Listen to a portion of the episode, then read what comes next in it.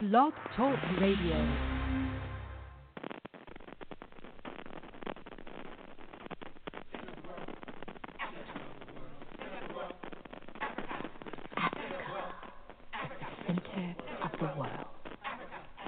zero, longitude zero, planned by the Creator. Zazantha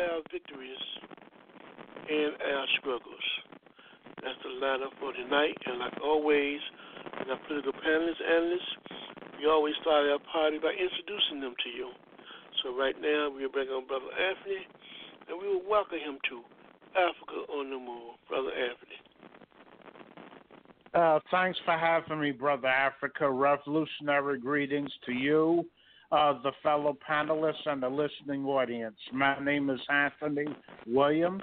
I'm an organizer for the All African Peoples Revolutionary Party, GC.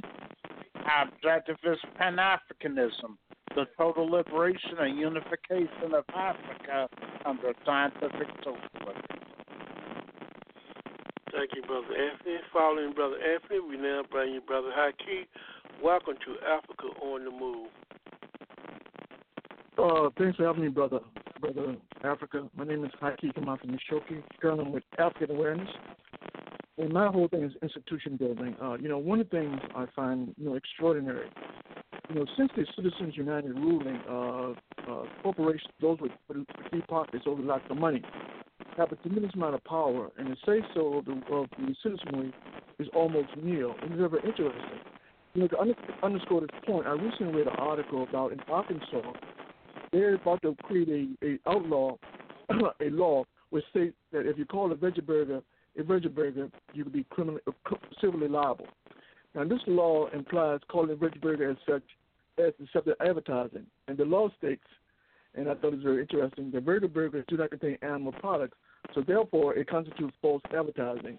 Now, realistically speaking, Brother Africa, people who seek out veggie burgers, they do so because it doesn't contain animal products. Um, arguing that such people are, you know, being deceived stretches their imagination, particularly when the choice to eat veggie burgers is a conscious decision to protect their health, the environment, or the preservation of animal life. Now, often these capitalists, these capitalist advocates, talk about the importance of competition. But whenever the interests of the humanity advocate for progress, it is always interests of big business that prevails. This issue notwithstanding, Brother Alpha, what is very interesting, though, it begs the question, why is it that citizens have no right to know what goes into food? It seems markets in the capitalist world is more germane than democracy. And that is the case, but it seems to me that institutions become extremely important in terms of safeguarding any possible in terms of real democracy in society. But right now, we've got a situation where the ruling class have all the cards. And so, therefore, if the mass of people don't become organized in terms of creating institutions, then there's a conceivable way for their will to prevail. So we have to have organizations. It becomes extremely important we have uh, organizations and institutions because without which, you know, we're serious peril. And having said that, Brother Africa, I want to thank you for having me on the show. Thank you, Brother Hakeem. Next, we'll go to Brother Moses. Brother Moses, welcome to Africa on the Move. Thank you, thank you, thank you, Brother Africa, and greetings to everyone within the sound of my voice. My name is Robert Andrew Moses, and I've been in the struggle for scientific socialism from the moment I was introduced to Marxism during a government class back in my high school years, 1968. I call Marxism the race to cure racism. I bear witness that there's one God, Jesus, the author and finisher of my faith, and that Mao Tse-tung is his messenger for government. Fathers, help your children. And thank you once again, Brother Africa, for allowing me to be on the show. And following Brother Moses, we now bringing Brother Jabari. Brother Jabari, welcome to Africa on the Move. Thank you. Brother Jabari, resident researcher here, looking forward to another insightful program. It's an honor and privilege to take part. Peace, everybody. All right, panelists and analysts. Let's start off with our first segment. For our listening audience, like always, you can always participate by calling in at one three two three six seven nine zero oh eight four one, and you can share with us what's going on in your world and community. So we can start off right now with Brother Anthony. What's going on in your world and your community? Okay, uh, it's been a rather eventful past week. On July 26th, uh, marks uh, marked the 66th anniversary of the attack on the Moncada barracks in uh, in Santiago de Cuba by the July 26th movement, which is how it got its name. And uh, and uh, yesterday there was a commemoration held in New York City, sponsored by the New York New Jersey Cuba Sí Coalition, uh, to celebrate uh, uh, their uh, uh, you know the victory of the of the masters of the Cuban people, and uh, it was very well a very well attended event, and also uh, the masses of the Puerto Rican people were able to force the resignation of uh, uh, uh, of uh, their corrupt governor uh, Rosselló uh, from office, which is supposed to take effect this Friday, August second. Now, it, it's a start, but it's a significant one because um, uh, because uh, without the charade of uh, you know of an election, uh, the masses of the people of Puerto Rico organized were able to force a change in the political leadership of their uh, occupied uh, settler colony. Now, the ultimate solution is the end of settler colonialism in Puerto Rico but it is a good sign uh, that uh, you know that uh, uh, uh, you know that that things are in motion. Okay, thank you, Brother Anthony. Next, we'll go to Brother Haki. What's going on in your world and the community? Yes, a couple of things, uh, Brother Africa. First, African Awareness, we're doing a solidarity tour to Cuba. That trip takes place October 31st to November 6th. And as first people to, to know more about this, give us a call at 804 549 7492 or area code 202 714 9435 or email us at African Awareness Association, all one word, number two, at gmail.com. And the thing, Brother Alfred, in terms of the community, one of the things, you know, this this trade war, that's that's one of the things I find very, very interesting. You know, um, there's an assumption by the media that trade wars are it means an invigorated economy, uh, and particularly when the economy is in free fall. And this statement is, is patently false. In fact, trade war accelerates the decline of the economy by placing a burden on consumers to revive the economy. Case in point, American farmers have been hit hard by trade policy and as a result are unable to sell their crops. Government response has been to subsidize farmers last year to the tune of $12 billion. These subsidies were not sufficient, so the government this year will subsidize additionally these same farmers with additional $16 billion. Result of these subsidies, by the way, which are legal under GATT and NAFTA, GATT, of course, being the General Agreement on Trade and Tariffs, NAFTA being the North American Free Trade Agreement, are illegal. The question is, you know, when we talk about, you know, these deficits, one of the things very, very interesting is that, you know, when I talk about the fact uh, who's going to make up these deficits, and the question is very clear. The, response, the answer is very clear. The consumers will actually make up that, that difference. But here's the irony, though.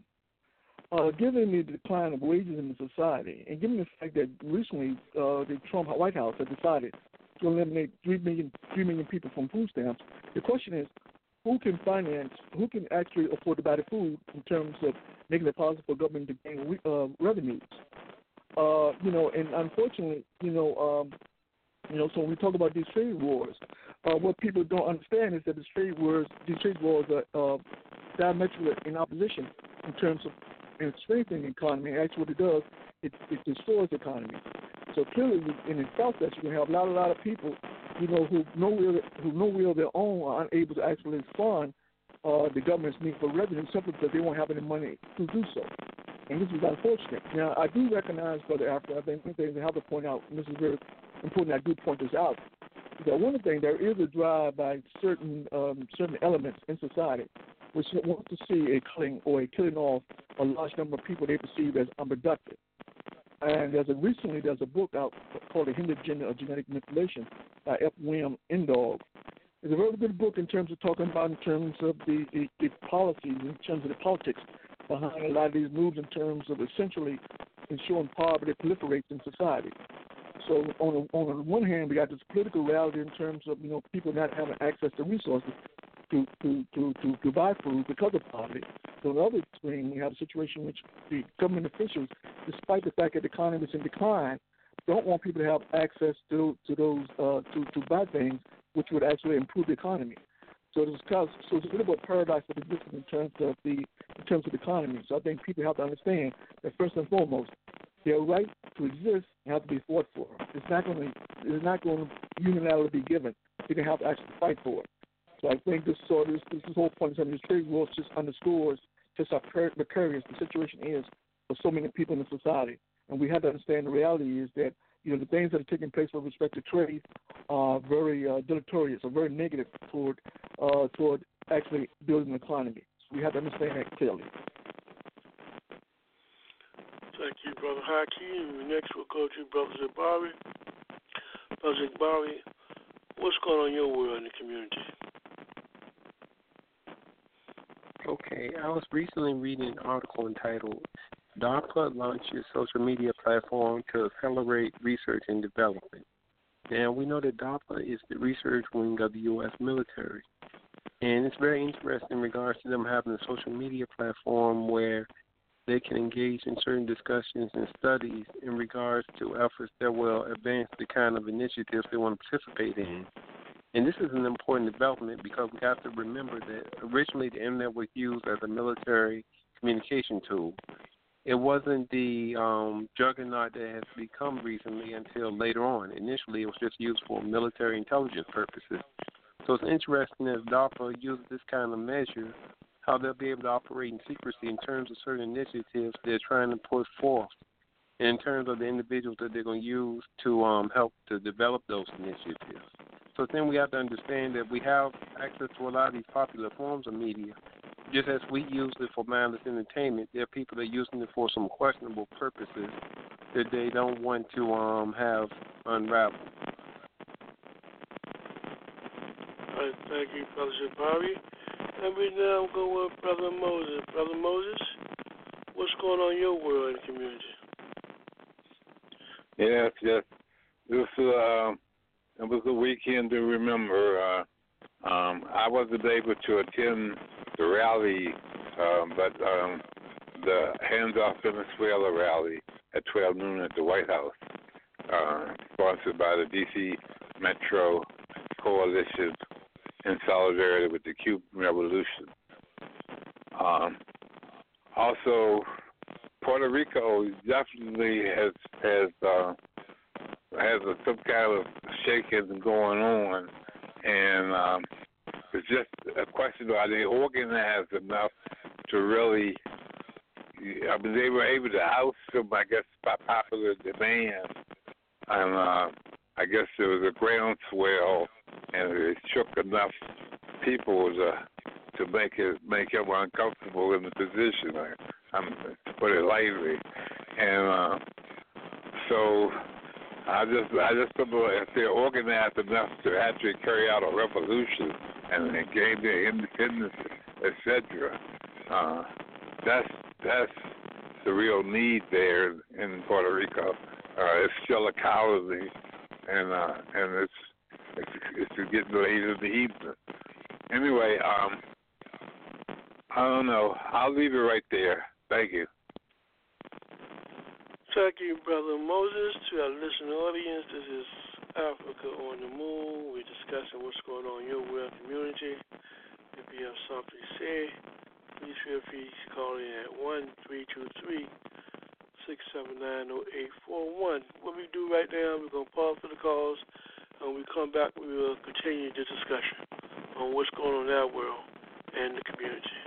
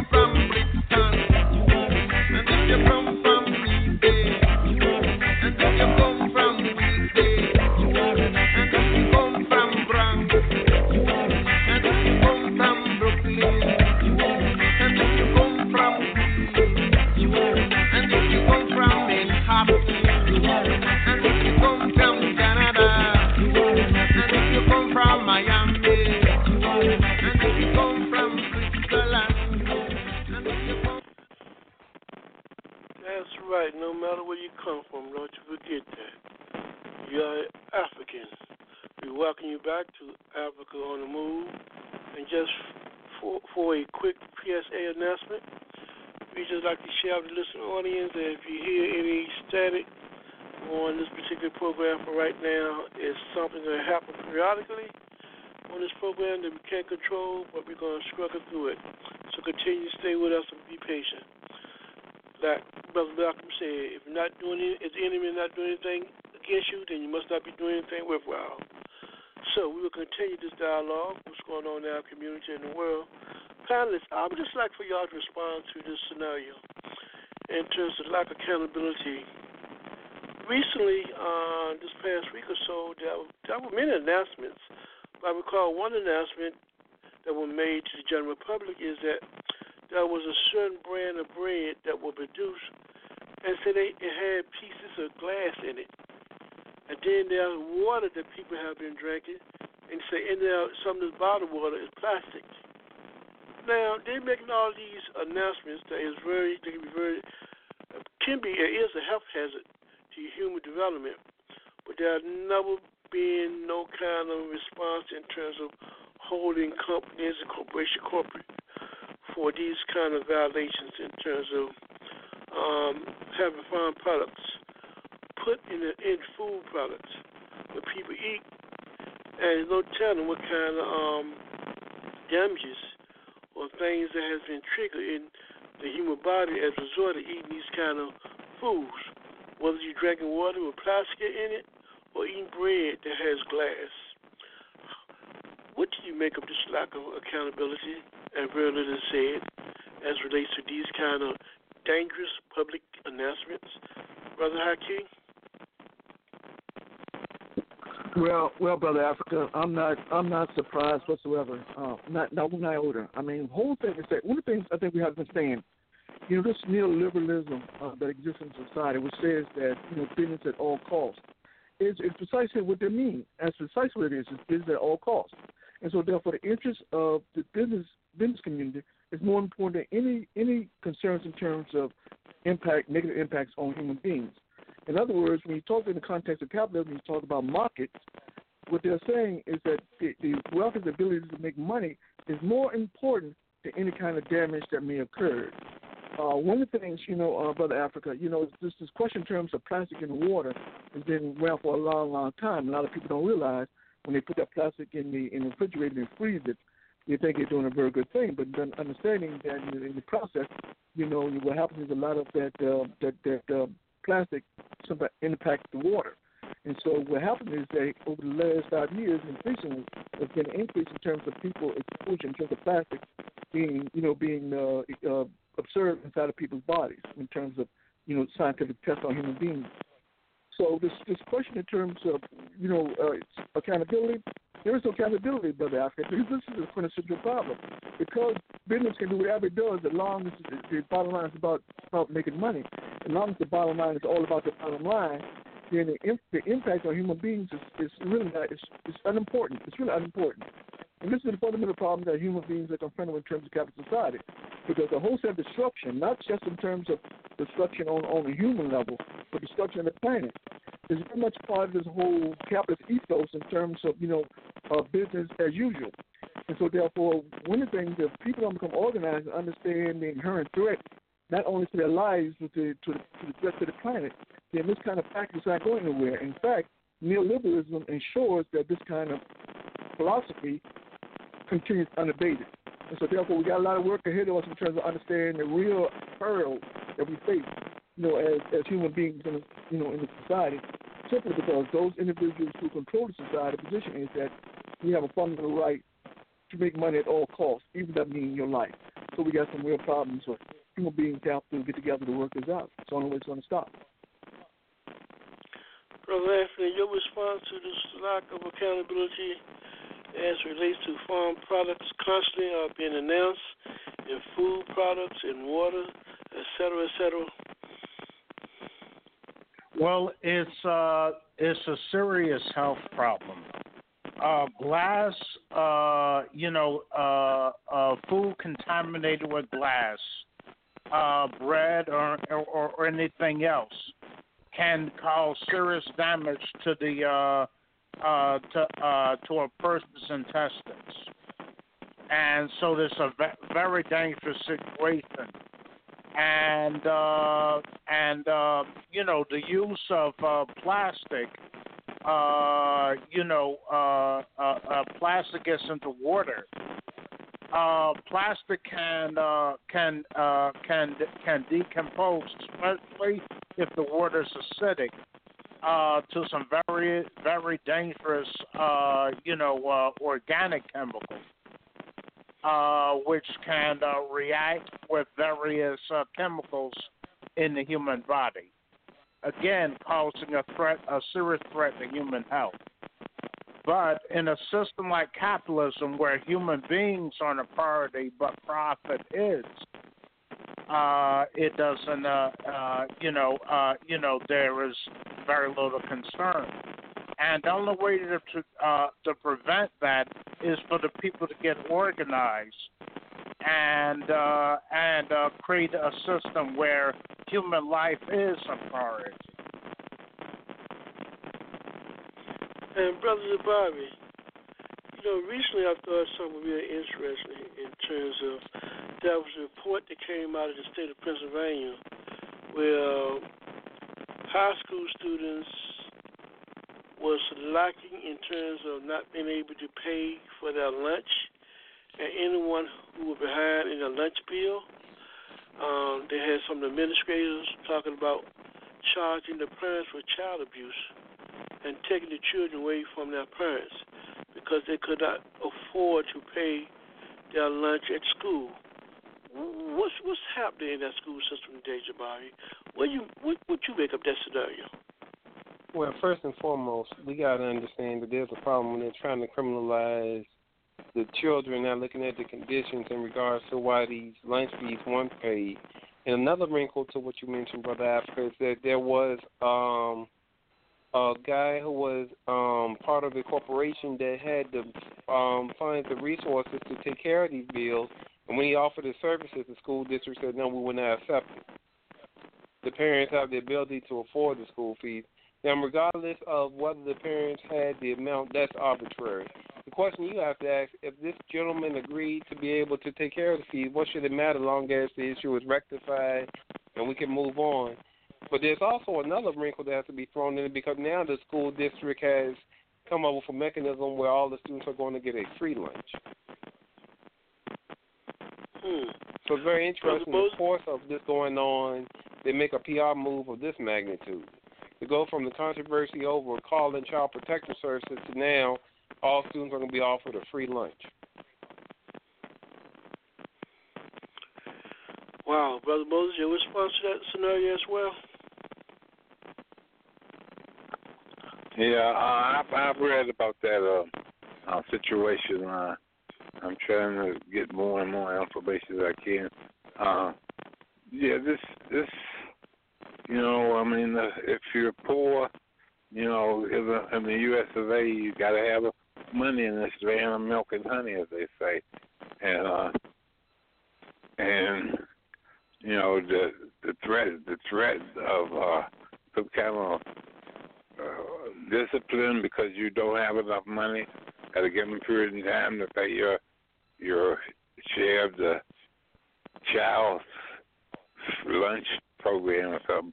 But I guess the finally, I mean, the fact that they can't go went with the free lunch, I mean, finally it should be on the state and um and uh I guess you know they're going to pay for it in taxes anyway, you know if they and so uh uh it makes sense uh uh that they did the free free lunch program.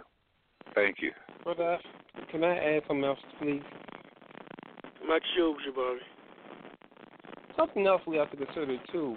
When you look at um, these school systems under the capitalist system, it's amazing the contradictions you find apparent, especially when it comes to budgeting. Because if for some reason there's a budget shortfall, you always hear about, oh, we're going to reduce certain classes or reduce certain teachers. But oftentimes you find out that the administrators were ill-equipped and ill-prepared in terms of creating certain conditions. But you never hear people saying we need to start at the top and wonder what they're doing in terms of how they mismanaged the schools in terms of certain decisions made. So it's very interesting in terms of this whole concept of hierarchy and who's going to be blamed in terms of the problem. When oftentimes those that are blamed for the problem, those that do the biggest difference of um, helping to fix the problem, but unfortunately, because of the stance they take, they're often victimized. So that's what we got to think about. Because I've seen that, unfortunately, as a universal trend in terms of U.S. education, especially in the public sector. Well, well made, brother. But you know- Yeah, but you know, but you know, brother. Yeah, but you know, brother Africa, the, the the problem is that, you know, when you talk about these military expenditures, you talk about two three trillion dollars a year for military expenditures. Clearly, there's no money in terms of the populace. So those kind of uh, uh, programs that it, or, or, job opportunities that are need of resources in terms of not only for expansion but to create them in the first place are simply not there which means that you got this ever increasing number of people who are in fact impoverished, which means that things as simple as being able to afford your child's lunch is out of the reach of a lot of people in society. And that is something that nobody wants to deal with. But but you know, one of the things, you know, when we talk about the so called Republican Democratic parties, uh not not one will ever talk about the terms of large military expenditures and the extent that the military expenditures are undermining the economy. So earlier, you know, when I talk about the fact, you know, that uh, you know, um, you know, when you, when you when you talk about these military expenditures, and you talk about uh, the best way to stimulate the economy, clearly, military expenditure does nothing in terms of stimulating the economy. It's a, it's a, it's a drag on the economy. It pulls the economy down. The question is, why aren't politicians saying, "Listen, we can no longer afford to continue to spend stuff on military weaponry. We have to use the remaining resources that we have in terms of actually stimulating the economy. Why don't we do that? Well, they don't because it's all about neoliberalism. It's all about it's all about the powerful in terms of pursuit of their interest. Their interest has nothing to do in terms of what's in the best interest of the citizenry. Their interest is in terms of hegemony. They want absolute control and power over the world. Now, the irony is that you know one of the things that no matter how hard they try in terms of maximizing their control of the world, increasingly even Europe is getting to a point where they're having enough of these neoliberal policies and beginning to understand that these policies are, are, are, are, are disadvantageous to the interests of their people. They can't feed, house, and shelter their people simply because they're spending large sums of money in terms of war to fight imperialist wars all over the world. They realize it's not sustainable, and they're trying to gradually back away from the United States. And the U.S. response is, you know, to put more pressure on Europe in terms of to capitulate to do exactly what the United States wants to do. Now, only in the U.S where there is no real pressure in terms of highlighting, you know, the real irony when we talk about all this military expenditures, and then we talk about a situation where people don't have access to, to for money for their children to have food at school. Obviously, when you talk about people not having access to food in schools, then it impacts on the kids' ability to learn. So clearly, if in fact those in positions of power in America were concerned about the future of America, then one of the things, the first things they would do is to make damn sure that the kids were empowered, that the children at the very minimum have food so they have energy in terms of actually to think. But the mere fact that they're not concerned about the interests of children speaks volumes in terms of their real motivation, which has nothing at all to do in terms of what's in the best interest of the country or the best interest of the citizenry. It's all about what's in the best interest of, the, of the group capitalist class, and that's all it's all about. And so until we understand that fundamental reality, we'll continue our situation with kids in the society going to school hungry in the most rich, so-called richest country in the world, uh, uh, uh, have a situation where kids don't have access to food in schools. So clearly, it's, it's a problem. It's a problem, brother Africa, but it's parcel of the way capitalism works, and we have to real we have to deal with that. You know, panelists, and I want you to take the lead in this one, Brother Anthony. I recently came to a, uh, or I went to a workshop this past weekend, and one of the items they had on on the agenda for discussion is something that I'm very concerned with because one of the things that the enemy does is it constantly create confusion to try to distort things, confuse our people, continue to take us off the course of the path off the path of liberation. Panelists and brothers Anthony, they were discussing some concept called black racism. Can y'all speak to y'all understanding of what is black racism? Or is there such a thing called black racism? Brother Anthony? Sure. Um, black racism uh, is um, is another term for reverse racism, which is impossible which is impossible to exist in U.S. society, mainly because Africans do not have the power as a group to oppress another people based upon their personal feelings about them. You can hate uh, or dislike other people because of their nationality, but that in and of itself does not constitute racism. Racism is a, uh, is a form of oppression. In other words, it, it, it implies the existence of a certain power the power to, divide, to deprive people of their ability to live as human beings based upon that hatred. Africans as a group do not have, have never had that kind of power inside the U.S. and and don't to this day. Now, there are that, that there can be cases where Africans uh, you know, individual Africans hate Europeans or hate uh, Asians or any other ethnic group for various sets of reasons. But they cannot, you know, uh, they are they do not have the power to, to, to deprive those people of the ability to function uh, as human beings in society. And racism is uh, it, it, it, there's more to racism than than emotion.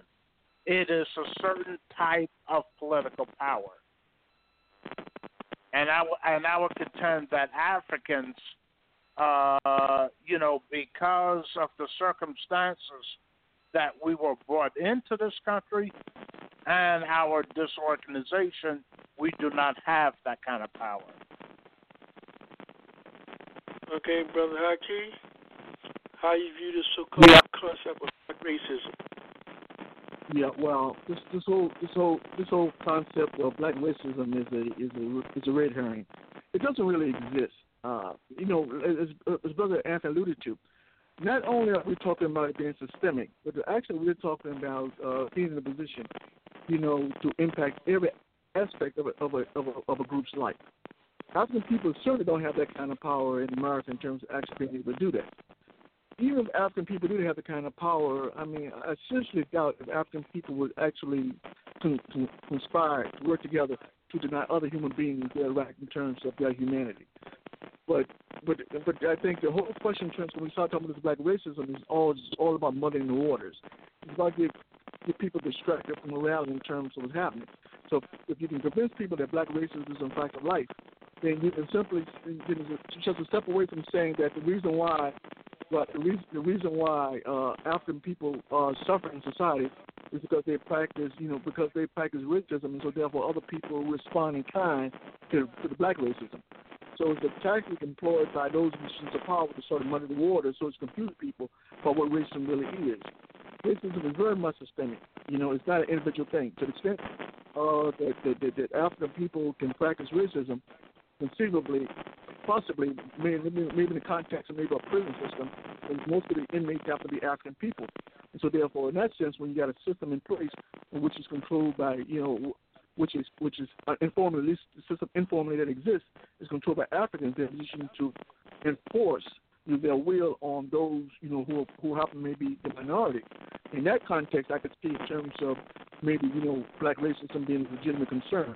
But in terms of society generally, there is it's not it's not possible. American society is not structured to allow black racism to exist in the first place. Uh, black folks, African folks, can only be can only be prejudiced or bigoted. But they can they can but racism is, is simply is, is simply a ridiculous uh, concept as relates to African people. African people don't have to set up in the society and actually actually carry that out. So I think it's just one of those things simply to, designed to muddy the waters. Brother Jabari and then Moses, y'all respond to the question of the issue of black racism?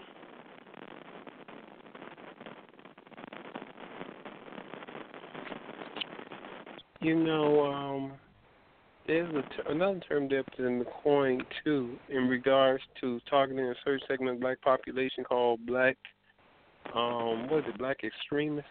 And you know, it's very Black interesting. identity what- extremist. Thank you. It's a I, I call it alphabet soup because no matter what letter of the alphabet you find, they find some new word that they use as a tactic to demonize and criticize um, those Africans that dare to question the status quo and not just accept things as being the way they are because that's how they're supposed to be. So this continues in a long tradition in terms of how they're basically trying to silence um, authentic black intellectualism in terms of trying to get them to buy into the status quo through means of intimidation and suppression. And Brother Moses, your response to this so-called concept of black racism?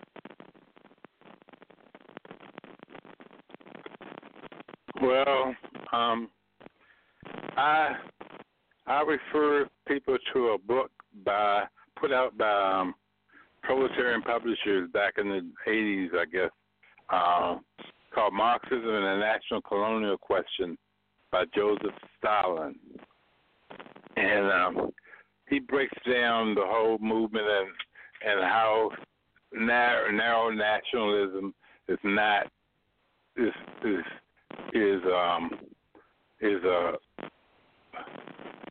uh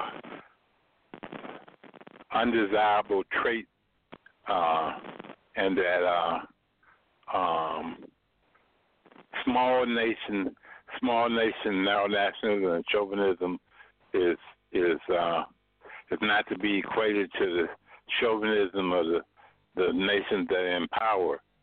Uh and uh so it's, it's not a bigger it's bigger threat, and therefore it's not it's a bigger concern. Uh, uh, racism is, is chauvinism. Ultimately, uh, it is a form of narrow nationalism, and uh, and to take criteria for, for be what it takes to be a nation as a historically evolved community of people is a is uh is a scientific question that has to be analyzed and and concretely uh, explained and uh narrow nationalism tends to take a, a trait of just one or two of the characteristics of a nation and try to make that the whole the whole ball game. Uh, a race becomes a nation. Uh, as opposed to a community of people.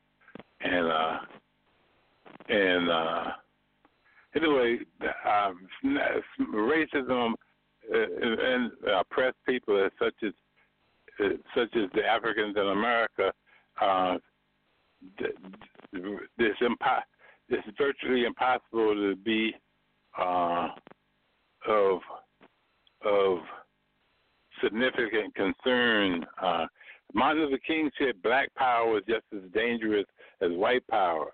Uh, I I I I've yet to see uh, that up in the movies somewhere. I mean, I I just haven't I haven't seen it.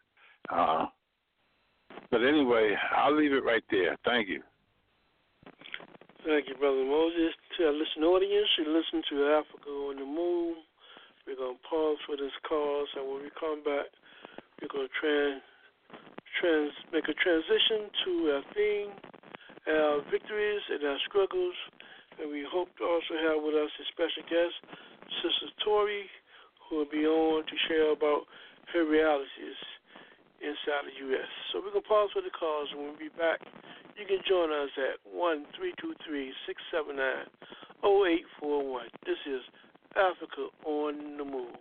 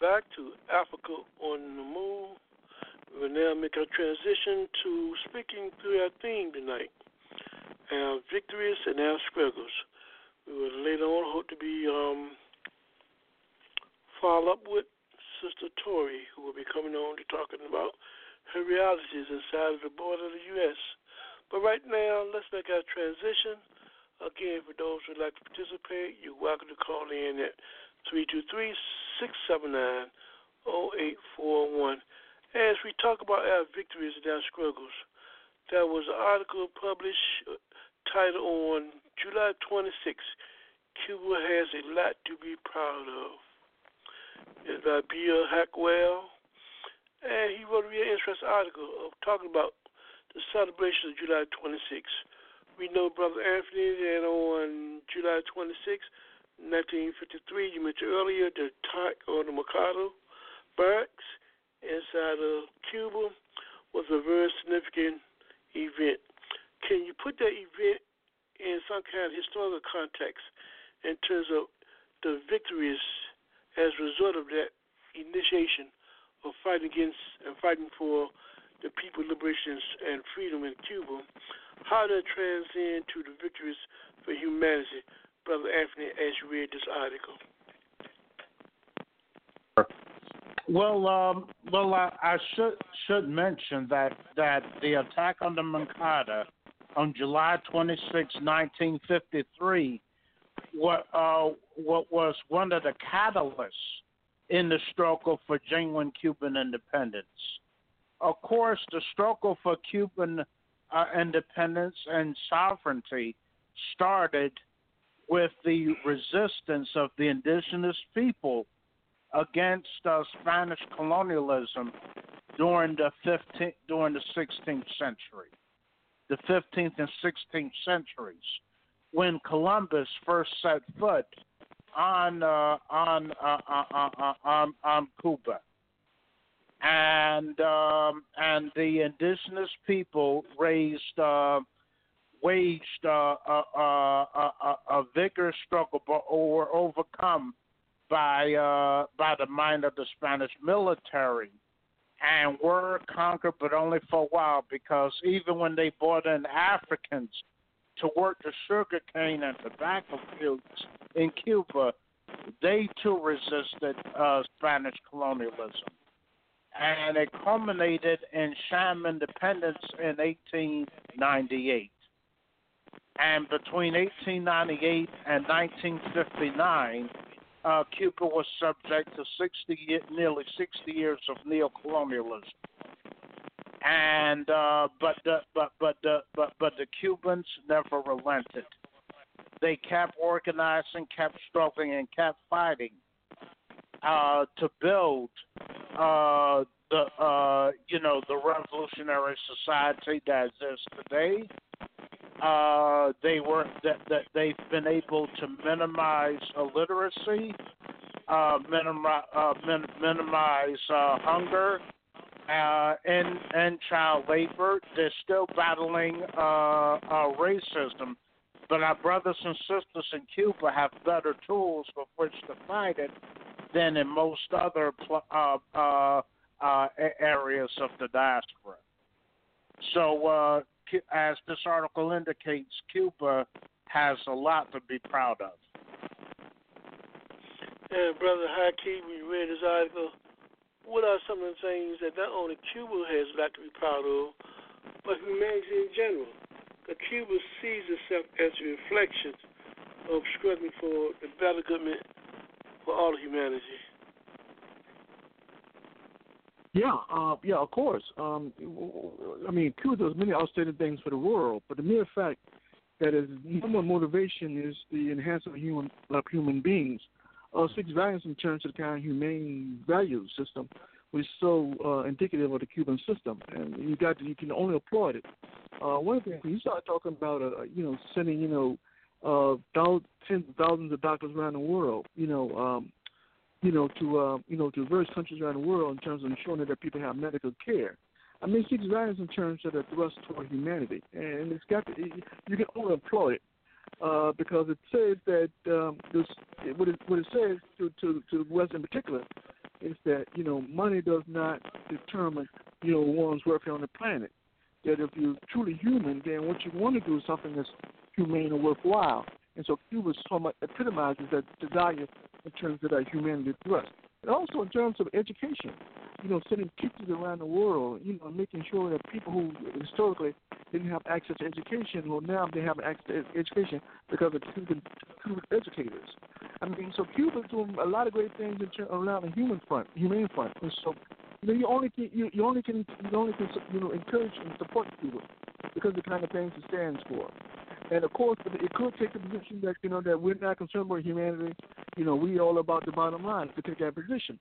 But of course, to take that position, it would be anti-humane. But Cuba is very much humane, and so it, it affected itself in terms of not only how it treats the world, but also how it treats its own citizenry. It's really its people to get to work together. And so one of the biggest antagonisms to the West, and particularly the United States, is that Cuba has this, this different philosophical uh, idea in terms of how society should be organized. In that process, it creates a situation in which human beings should be encouraged or conditioned or socialized to work together. And by working together, so much we can achieve. And one of the biggest threats to Western imperialism is that once you create this, this, this notion this idea that people can work together to, to achieve, and then imperialism is all over. And so this is why the U.S. in particular fights so hard in terms of just trying to destroy Cuba. But Cuba, given its, given its history, given its principles, uh, given in terms of the kind of unity among its people, the U.S. is finding it increasingly hard in terms of trying to crack Cuba. They're working, they're doing everything under the sun, uh, legally, both legally and illegally, in terms of trying to crack Cuba. But despite it all, uh, Cuba persists in terms of you know projecting humane values. You know, Brother Jabari, when you read this article, one of the things that Cuba has always played a major role in is a role of being in the forefront of looking at issues in the future that may impact humanity. One of the issues, as far back in the early 80s, Fidel Castro was talking about this global climate crisis. And he were talking about this whole question of this global climate crisis that will be taking place and it's a major obstacle to the survival of humanity back in the early 80s. Now, if you look at the West, they still have a tendency to want to um, print the narrative that there are no such thing as global warming or global crisis. What do you make of Cuba's role in terms of always being the forefront of certain issues that are very important to hum- humanity and particular issues that affect many people of color and oppressed class of people in the world? Well, that speaks to its reputation that there's certain entities that are in opposition to what they offer in terms of sharing their gifts of knowledge and compassion. And then there are those who are opposed to that because if the people were to come to embrace that, then they can call into question what conditions they're living under.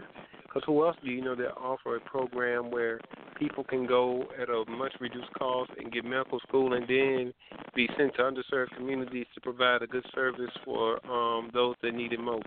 You don't see that in these westernized countries, which is unfortunate. Yet they talk about all these resources they have, and yet they use it to pillage, plunder, increase profit. Where you're talking about a nation that believes in peace and tries to do that which will uplift humanity. And the perfect example of what you were saying is how they managed to cultivate that reef that people from all over the world study in.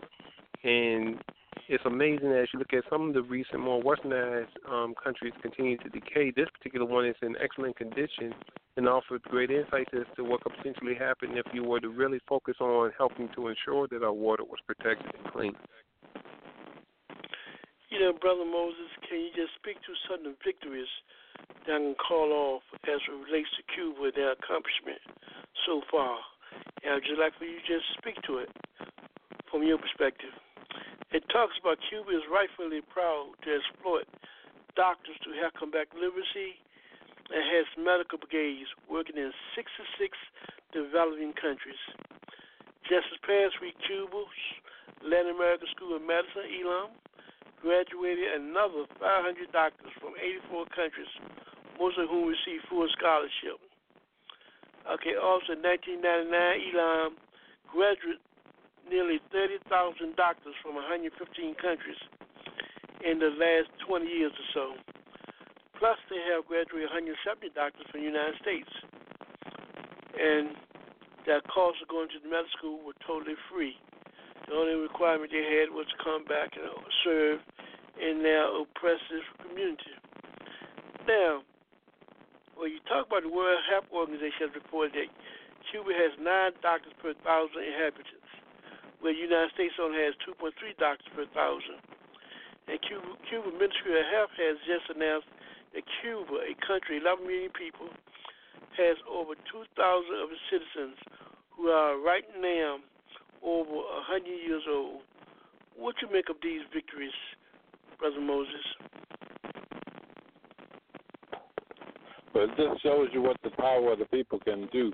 Uh, people, you know, on a, on a grassroots level are organized and uh, and mobilized to, as as the issues come their way and have dealt with them through conferences and and whatever it took the meetings to have to come to a plan of action and how to deal with with the issues of the of of the day. And so um, it takes a certain level of consciousness, uh, a desire to serve the people, as, as, which is the the highest calling of a revolutionary, and uh, and um, I don't know. I, I I'm amazed that Cuba that Cuba is still hanging tough, uh, in spite of all the the super the, the U.S. government and and other governments in alliance with the U.S. pressuring them and uh, demonizing them. Uh, they say power corrupts, and uh, and I don't I don't I haven't seen this corruption in the Cuban government as of as of my the best of my knowledge, and so you know I think it's it's a it's a definite uh, uh, study study study advance workers study study study and turn themselves into communists to our Lenin, the Russian revolutionary, and uh, I think you know the the educational system in Cuba must, must be pretty uh, good, and uh, and so it's keeping the revolutionary fire burning, and that's and that's all that's all we can ask for: internationalism and, and solidarity with the workers of the world. Thank you. Thank you, Brother Moses. Brother Anthony Haki, I know y'all have had the opportunity to go to Cuba. And as I read this article, I was looking at a point they made within this article. Well, I don't think they're giving Cuba the proper credit that it deserves. And I'd like for y'all to speak to this issue. It says that a Save Our Children report ranked Cuba as the safest country in Latin America to be a child. Now, I would argue not only just in Latin America, in most countries, including the West. Y'all respond to that? I would say that's true because um, uh, cause in Cuba, unlike most countries in the world, uh, they, uh, you know, the children are able to be children. They're not exploited for their labor, and uh, and uh, you know, and education is free from pre-K to post-doc. And uh, so, you know, the abuses of children you hear about uh, almost daily inside the U.S. are, uh, you know, do not occur in Cuba. You don't, you, you, uh, you, you don't have, uh, you know, children working, uh, uh, working in fields as soon as they can walk. Uh, you know, uh, you know, there's a high level of literacy. Of course, it's not a 100% because, you know, you always have a certain amount of delinquency and, uh, you know, certain disabilities, you know, that prevent, uh, you know, a 100% being obtained, but has a high level of literacy and uh and uh you know and and and the and and and the and the welfare of the people takes priority over money or or or, or acquiring uh, you know uh, resources. So that so so that uh, you know that they uh, so the condition of children in Cuba is probably better than, than in most other places in the world, except for other societies that are struggling to build socialism, like the Democratic People's Republic of Korea and Venezuela, for example. Brother Haki, your response. Yeah, well, I, I think the, the thing is that the Cuban society sees the kids, children as a future, and so one of the things you you you uh, uh, you you uh, notice immediately is in terms of how the, the the interaction between adults and children, in terms of the kind of res- level of respect that the the adults have toward the children, and, the expectation toward the children in terms of because they're the future, that they're treated in a way in which is very humane. In addition to that, you got a situation where, where you know what's expected. Um, you know that Cuba does a very good job in terms of teaching the, the citizenry. You know that we're all in this together, and if we're all in this together, then all of us uh, have an equal uh, equal contribution in terms of making the society. And as such, uh, the government has a, a, a country has a has consideration for the people. The people have consideration for the government, and so therefore they seem, to work together. There, and I think the kids are the beneficiaries of such a policy, which you know there's such such a, a close relationship between the government and its people. So I think the kids sort of benefit from that. I, I, I think also one of the things is that there's a notion in terms, like in the West, there's a notion that some kids can't learn, some kids can learn. Where in Cuba, the position that all kids can learn, and it's reflected in terms of kind of educational programs, the kind of methodology they employ in terms of educating their, their, their children. And as a consequence, kids get the, get the notion, which gets reinforced over and over again, that you know we expect you to do well, and you're going to do well because we're going to give you all the support we possibly we can give you. Now, in contrast that with the West in terms of the treatment of the, of the children, really there's a lot of antagonism, a lot of hatred the children in Western society. In fact, the venom, uh, the, the, the vitriol directed against children in the West is just so palpable. I mean, it's just so obvious. No matter where you go, whether you talk about America, Europe, Australia, wherever you go, when you get terms of the hostility toward children, it's amazing. I mean, it's, it's very, very clear. So Cuba doesn't have that. And I think it all starts with a with with with with with a, government, with a social system, political system that says, you know, that all humans are of value, and kids are particular value because they are in fact the future. So I think there is no comparison between Cuba and and the West. And so when you and one other thing I may add about Africa is one of the interesting. You know, we talk about that safety factor in terms of Cuba.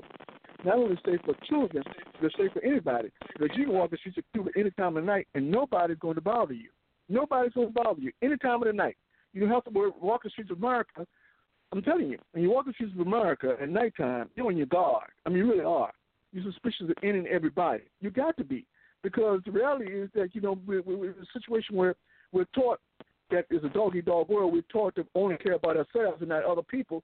And of course, someone have no qualms in terms of putting a gun to your head and robbing you because they're taught that your life has no value. It's only about what they want. And so, therefore, Cuba takes a total philosophy in terms of governing human behavior, and it manifests itself in terms of you know, you know how this society is organized. And so, the kids, because they benefit from that, you know, um, you know, of course, uh, in a result, I mean, of course, they benefit because they're in a society in which, you know, all of these these these these social stresses that impact children in the West is not an issue when it comes to Cuba. So I think that yeah, clearly, you know, kids are, you know, kids are kids in Cuba are, uh, you know, uh, you know, uh, in, a, in a much better position relative to kids in the West because the Cuban government, the Cuban social political social system, ensures that. And to add to your point also, Haki, I think I read some statistics in terms of how many people died, how many people died from a um, handgun or something is less than I think two a year at best. Well, you compare that to the United States, and there's no comparison.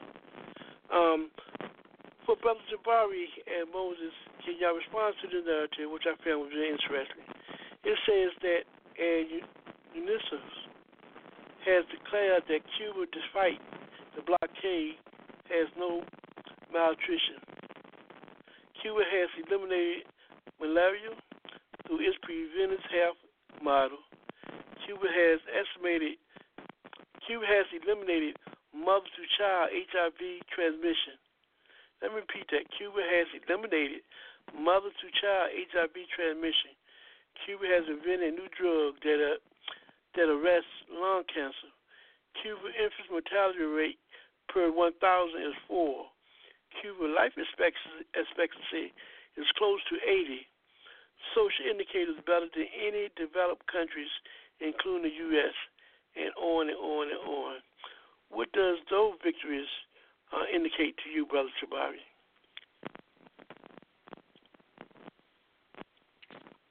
It is indicative that there's a propaganda campaign, one that um, has two philosophical differences either you're going to be pro humanity or you're going to be opposed to those entities which emphasize the importance of humanity over profit. Because clearly there are certain entities that are profit driven, and that's shown in terms of their actions and how they try to vilify those who do everything they can to uplift humanity time and time again. And Brother Moses, your response?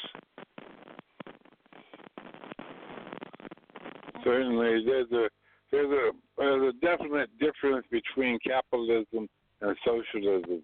There's a a whole people in in their walk of life within society what they're used to, as opposed to the one percent who are used to a certain lifestyle that is different and a thinking pattern that is different that is trying to protect its interests and maintain its status and its lifestyle. And so there's an antagonistic contradiction between the working class and the and the and the ownership of the country. And uh, this this gives us, uh, you know, a whole whole different attitudes. One is yes, and the other is no. Uh, it's, it's it's it's no reconciling them. It's uh, so one has to overpower the other uh, in order to exist and maintain itself. And uh, so the working class is forced is being forced into a position where, in order to survive, it has to take control of the government and and wield it in, in its own interest. And uh, this is this is this is the situation which happened in Cuba, and uh, and we're still reaping the benefits of that of that mentality being in power in Cuba. And so, you know, the U.S. of course is is is heartbroken because right in its backyard is an example of communism, and uh, and so we, you know, we have to know who our friends are and who our enemies are. Thank you. So, Brother Anthony and Brother Haki, we too again ask the question once again why is there so much sustained hatred coming from consecutive administration from the U.S.? What is your response to that question, Brother Anthony, and then Brother Haki? Sure. Um, I think uh, I think uh, let's see the uh, Cuba represents an ideological threat uh, to the uh, to, to, to the uh, to the social order prevailing inside the U.S.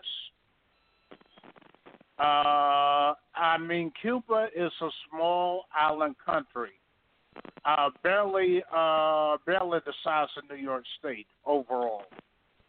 But uh, but because they've chosen a socialist path of development, it represents a huge ideological threat uh, to U.S. imperialism. And also, U.S. imperialism wants access to Cuba's resources and its labor. And, uh, you know, and, uh, you know, as far back as the 18th century, uh, uh, Thomas Jefferson wanted to make Cuba uh, a part of the U.S. So uh, you know, so I mean, uh, you know, there there there's always been this segment among uh, uh, among the uh, the U.S. ruling class that has wanted to control Cuba, and for the last sixty years, they have not been able to do so.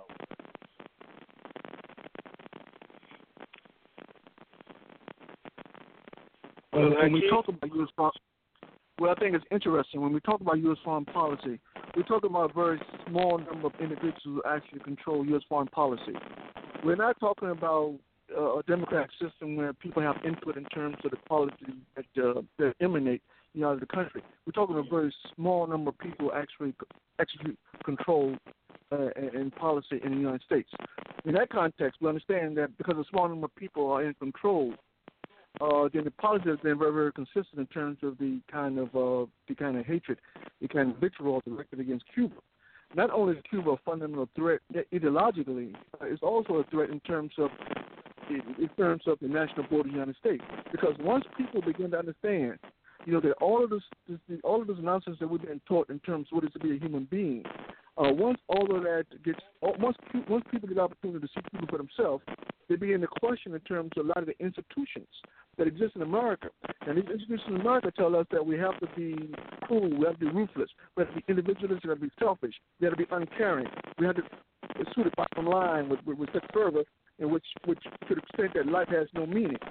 So once you get to a society, see society not organized that way, and you look at people actually working and living together, people excelling intellectually, people actually uh, uh, creating, doing, people doing great things scientifically, people doing great things medically, and you're saying, wow, how is it that these people can work together, get along together, you know, uh, share and care, create these wonderful innovations in terms of science and medicine?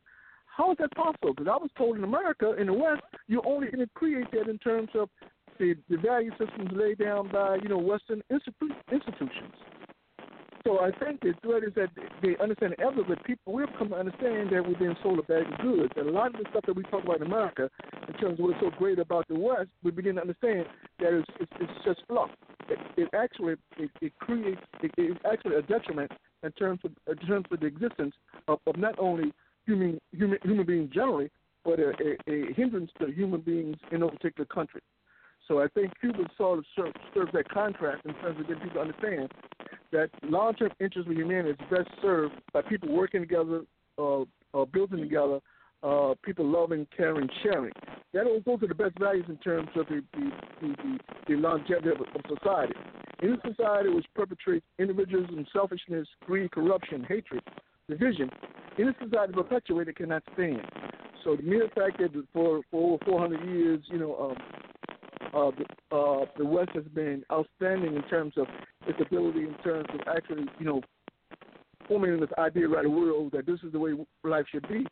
Cuba is the exact opposite, showing people that life doesn't have to be this way. So I think the West is running out of time. Increasingly, people begin to understand that a lot of those values that Cuba stands for, the kind of values which best serve the interests of humanity.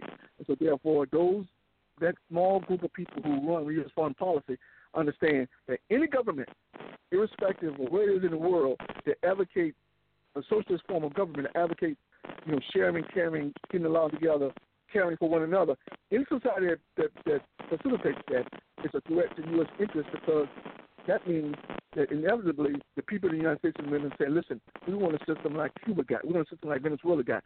We want a system like former Yugoslavia had. We want a system like um, Singapore. We want a system like blah, blah, blah. And they understand that. And so therefore, they see it as an interest in terms of destroying any kind of project, quote unquote, project that, that tends to uh, uh, uh, contrast um, uh, this whole concept in terms of what is right versus what is wrong. And of course, the United States being wrong and Cuba being right. So that to me, Brother Haki, you are undermining the myth that profit is not the only motivating force or just making money is the only motivating force what people will create and produce. Is that what you're saying to me? That's that's, that's, that's, exactly right. That, that's that's that's that's exactly right. That's exactly right. You know, because one of the things that when when we talk about the oppression of people, we all oftentimes the oppressed have the same value system as those who do the oppressing, as your oppressor. So your oppressor says that in order to have any value in life, then they have to have money. And so once we buy into that value system in terms you got to have money, then you limit in terms of your opportunity in terms of actually pro- progressing or doing things which is in the best interest of you or your community, simply because you buy into the to the to the value system of the broader society. So Cuba says that no, no, no, no, no, no, no, no. The highest expression of a human being is not accumulation of money. The highest expression of a human being is helping one another, which makes sense. Because think about it. Human beings never would have survived, you know, in the evolution of human beings coming out of Africa, never would have survived if it wasn't for the fact that human beings had to work together in order to survival. It wasn't in, it wasn't until until 14th century Europe where they started talking about this whole notion in terms of even then uh, this notion in terms of you know um, individualism, in terms this whole thrust in terms of you know it's all about greed and avarice. Was only recently in European history which this this actually became an issue. So now that this is a, a quantitative issue in terms of European philosophy, in terms of the whole notion in terms of being selfish and greedy, and it's all about the bottom line, even the European nations are beginning to understand, you know, that this notion in terms of it's all about the bottom line, is all about the money.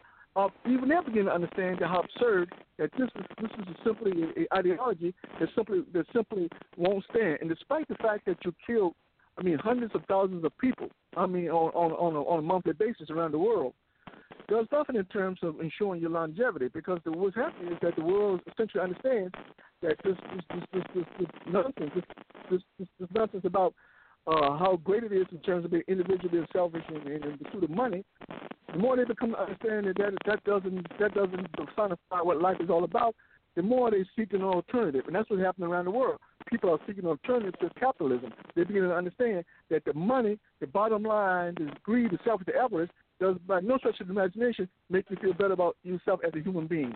And so people are beginning to gravitate towards that. And it is posing a fundamental problem for Western nations because even in the context of the Western world, people begin to understand that uh, you know that um, that that these kind of value systems perpetrated by the West simply cannot stand.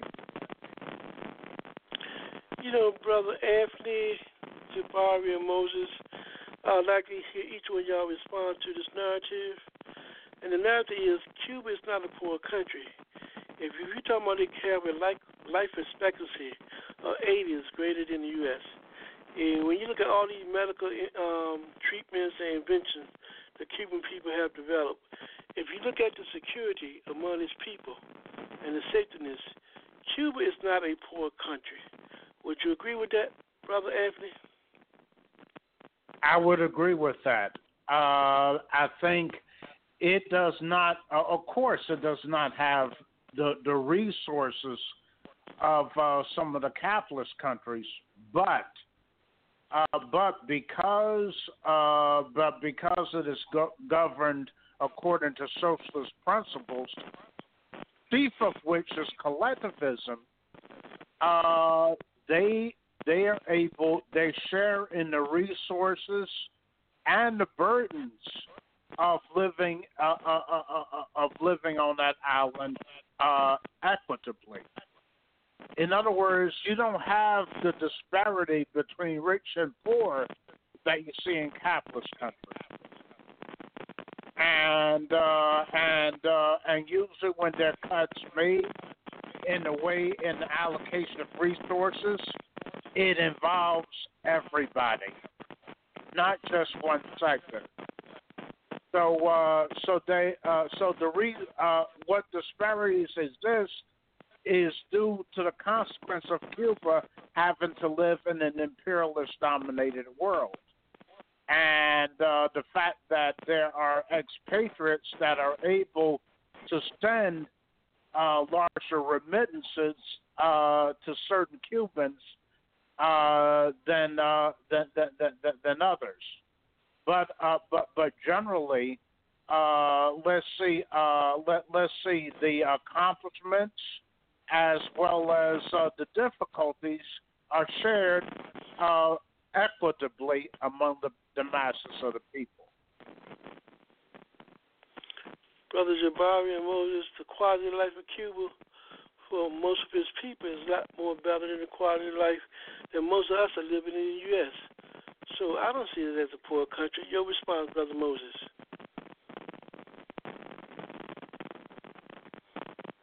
Yes, uh, life expectancy of at least 80. Uh, um, um, certainly, it's, it's you know it's a good environment, good conditions uh, to sustain life, and so you know the quality of life.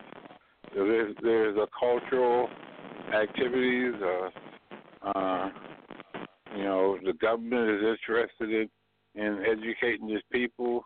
You know, it's, it's what it's what you dream the government should be. Thank you. Your response, Jabari? I concur with what was expressed. But the other thing in regards to that doesn't make for a poor country, doesn't make for one that is rich in the fervor and service it promised others by selflessly giving time and time again when humanity needs to help the most. It's one of those shining beacons that always steps up no matter what. Okay, to our listening audience, you're listening to Africa on the Move. We're dealing with our theme today, our victories and our struggles.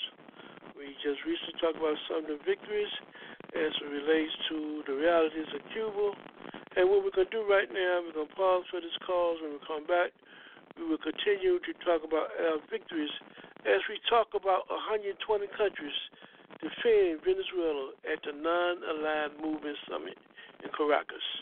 We'll be right back. This is Africa on the Move.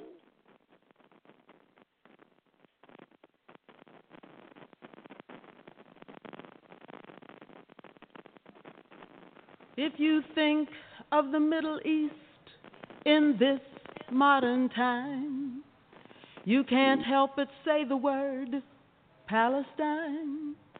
People there have lost their land, some have lost their home. They live in other countries, their freedom almost gone. Palestine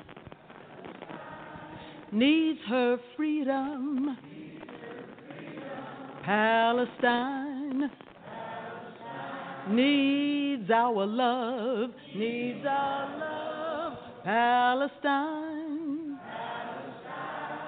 needs her freedom. Palestine needs our love. There seems to be no answer to give us the reason why people cannot live, so no one has to die. We've got to take a stand for freedom, take a stand for truth, take a stand for justice. That's what we've got to do, cause Palestine needs her freedom. Palestine needs our love, needs our love. Palestine, Palestine needs her freedom. Palestine needs our love.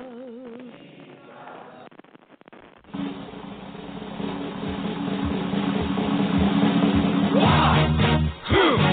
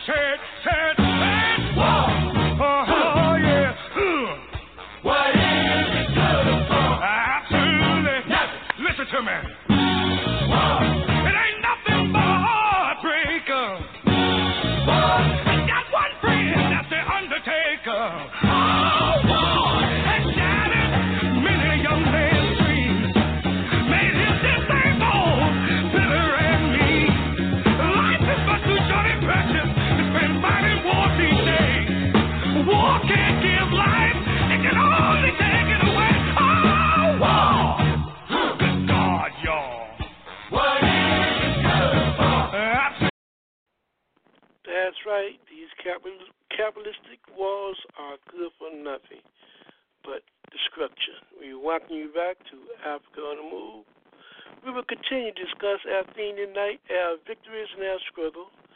And we'll move on to a real interesting article um, published on the 20th of July titled 120 Countries Defend Venezuela at the Non Aligned Movement Summit in Caracas. Brother Haki, when we talk about Venezuela, when we talk about victories, I see this as a great victory, not only for Venezuela, but all freedom loving people. Where 120 countries have came together to support and recognize the legitimacy of the Maduro administration and government in the country of Venezuela. Speak to the central theme from this particular article in terms of why so many countries have decided to come forward and organize itself into a tool that will fight for the interests of the sovereignty and legitimacy of the Venezuelan government and President Nicolas Maduro. Brother Haki. Yeah, I, I, I, you know, you know, in reading this article, it was very, it's very gratifying, very uplifting to know that you know so many nations understand the the, the right to self determination. That is extremely important because one of the things we we understand very clearly is that when you talk about U.S. in terms of uh, is is might, is very good in terms of bullying nations around the world in terms of carrying out its agenda. Well, these 120 members of the non-aligned movement are saying to the U.S. clearly that we won't be intimidated, you know, by your tactics, and that we're going to do what we got to do. Not only that, we're going to provide technical support to uh, Venezuela to make sure that Nicolas Maduro, you know, uh, continues his, his capacity as president of uh, Venezuela. So I think that that is extraordinary. I think one of the one thing that also I think the, the non-aligned movement recognizes that if they can do that to Venezuela, they can uniquely unilaterally decide who's leadership of, a, one country, they can do it to their country, and they fundamentally understand the reality. And so they're taking a stand and saying to the United States, because we understand the reality, you know, we're going to we're going to make damn sure that Venezuela continue to be part of the United Nations, because not only is in, in Venezuela's best interest to be part of the United Nations, it's in our collective interest to be part of the United Nations. So I, I, I think that the mere fact that they they they put aside their their petty uh, relationships with the United States and actually taking a principled stand speaks values in terms of the changing ethos that exists that's happening throughout the world once people to see the United States government for the bully that it is and not or no longer capitulate to U.S. interests and stand up and, and advocate that they have their own interests separate and apart from the United States. So I think the mere fact that they, they, they, they understand the tactical significance in terms of you know working together to oppose the United States speaks volumes in terms of understanding, you know, that uh, they understand that U.S. historically have always used you know strategy and tactics to to undermine countries, and and, under, and understanding that understand that possibly they, someday they may come at them. And so therefore their, their, their, their strength is in numbers, and so by working together, they're sending a clear message to the United States that we won't be we won't be bullied. Brother Anthony, out of 193 countries, 120 of them have came to the aid and support of Venezuela. What is your take on on this particular um, phenomenon?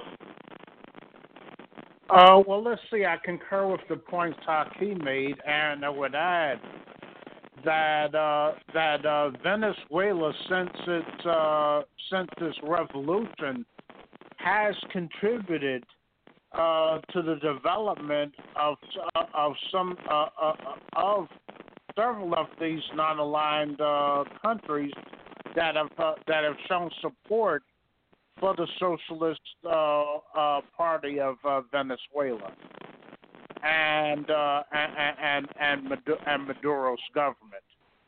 And I think, and you know, and I think they recognize that, and the fact that if um, that if the U.S. could force a regime change like this, uh, you know, so blatantly inside Venezuela, uh, it could uh, it could happen to any of their countries just as easily. And uh, so I think, uh, so I think, as a matter of principle, it is defending, uh, you know, the right of the Venezuelan people to choose their own government and not to have a government imposed from outside, which is a, fact, a form of colonialism. Mm-hmm. And Brother Moses, what you take from this article? What lessons can we learn from this article, Brother Moses? Well, uh, first of all, the the non-aligned movement didn't just pop from the sky. The non-aligned movement is historically evolved uh, movement of countries that are organized in response to uh, the situation in the world, a political economy that was penetratingly analyzed by Mao Zedong and divided into three worlds, and talked about the superpowers, the Soviet Union and the USA, colluding and contending for spheres of influence, and that basically there were two camps: the Soviet camp and the U.S. camp. And so there was the second world, Europe and the developed countries, and then the third world, Asia, Africa, Latin America, and people of color. Uh, and so, you know, the non-aligned movement was a response to that ultimately, that condition, not just what he said, but the condition that actually existed. And they they were non-aligned to the Soviet Union or to the USA. They were not in either camp. At one point, uh, uh, Fidel Castro was the president of the non-aligned movement. Uh, uh, uh, so, so this has always had a certain amount of revolutionary character to it, and uh, and so it's good to see that they're continuing that that tradition of resistance to hegemony by the U.S. government and and uh, and refuse to be its lackeys. And this is this is good news. Thank you. You know, Brother Haki, one of the things when we talk about this ongoing battle and war against Venezuela is how the U.S. and the West have historically used these um, economic warfare that they call blockades to try to starve a country to death. Speak to the impact of blockades and are they not just another form of war, but just a little more subtle and less overt?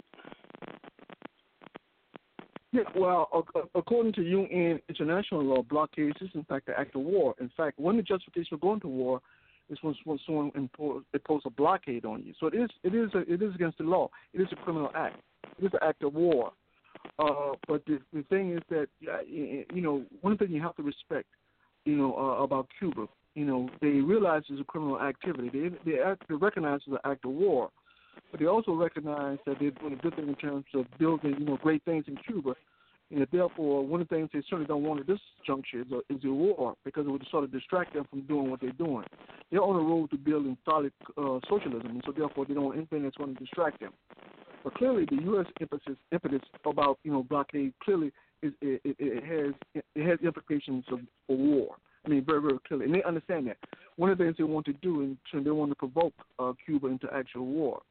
And so, um, yes, is, so you're absolutely correct, brother Africa. So it's all it's all about trying to to implement war, you know, in in in, in, in a subtle kind of way. Uh, but one of the things also when we talk about blockades, brother Africa, we got to be very clear. When we talk about blockades, not only is the impact, you know, adverse to impact nations like Cuba, it also adverse to impact the United States. You know, and, and one of the things, you know, is that when we talk about blockade, specifically we talk about um, uh, let's let's let's talk about uh, policy as relates to trade, which is sort of, which is sort of a blockade, blockade by different names. Uh, one of the things, when, as I alluded to before, when we talk about trade with China, one of the things is this trade policy in the United States is have a devastating impact on the U.S. economy. And and the only reason why they persist with this with this with this with this, with this, this policy is because of xenophobia. The whole thing is to, to crucify the Chinese. At least they say they want to crucify the Chinese by in, in, by uh, by actually imposing you know uh, you know this trade policy. But what they're really doing is they're destroying U.S. economy.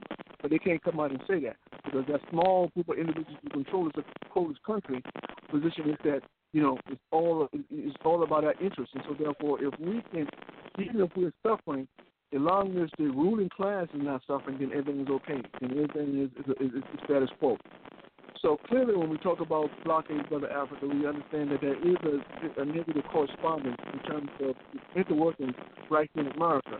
And so, therefore, blockade doesn't serve anybody's interest other than, than, than, than the elite. Uh, other than that, it doesn't serve the interest of the citizenry. And, Brother Anthony, we just going to let you speak to other issues that you may have gotten from this article that would be of significance for our listening audience to know about. Brother Anthony? Uh, yes, certainly. Uh, well, uh, among other things, uh, the non the non alignment movement. Uh, you know, as Brother uh, Moses in, uh, alluded to earlier, consists primarily of those countries that chose not to be part of either uh, major power bloc.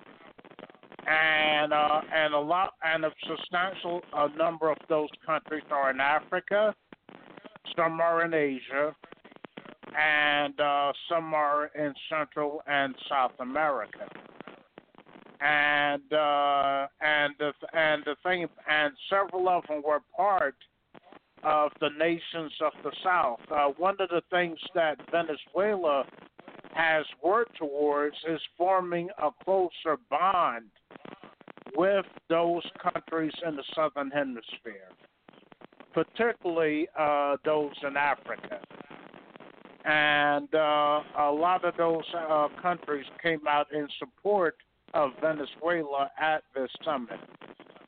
I think that's something that people should bear in mind when they uh, uh, when they read this article for themselves.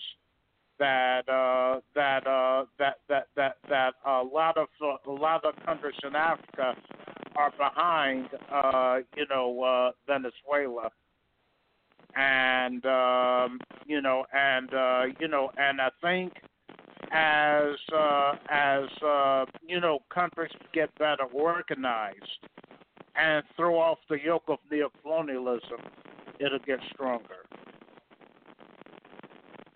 And Brother Haki, any other points you'd like to raise when we move forward to our next article? No, no, no additional points. Okay, I would like to say this in terms of our victory is coming from Venezuela. The article highlights that it is also reported that the Bolivarian Republic of Venezuela will be the country in charge of coordinating this technical group. Likewise, the member states also approved the support of the candidacy of the Caribbean nation for the presidency of the UN Human Rights Council, whose election will be in October. So we hope they get that that, that position, and once they acquire the position, I hope they be in a better position. Really speak to this whole question of human rights and who are the real violators of human rights, which we know the U.S. is leading that category. Panelists, y'all read last response to the question of if two thirds of the world is in support of Venezuela, why are the American people in inside America so backwards and on the wrong side of the fence as relates to the reality of Venezuela? Panelists, how can we correct that that, that misunderstanding and that lack of political sophistication among the people inside the border U.S. I think Well- the U.S. Oh, go ahead, Hakeem. No, no, go ahead, go ahead, Brad. Go ahead. No, I say I think I think that uh, the imperialist media has a lot to do with that. There's a lot of this uh, disinformation about Venezuela that is circulated inside the U.S. and a misunderstanding of uh, of what's going on there. And also, I think the racism that pervades U.S. society is another factor. Uh, and um, you know, and uh, and that's uh, and also the uh, you know the, the imperialist forces are doing a, a, a good job of pitting different sectors of the Venezuelan population against each other, which hinders Venezuela's own development.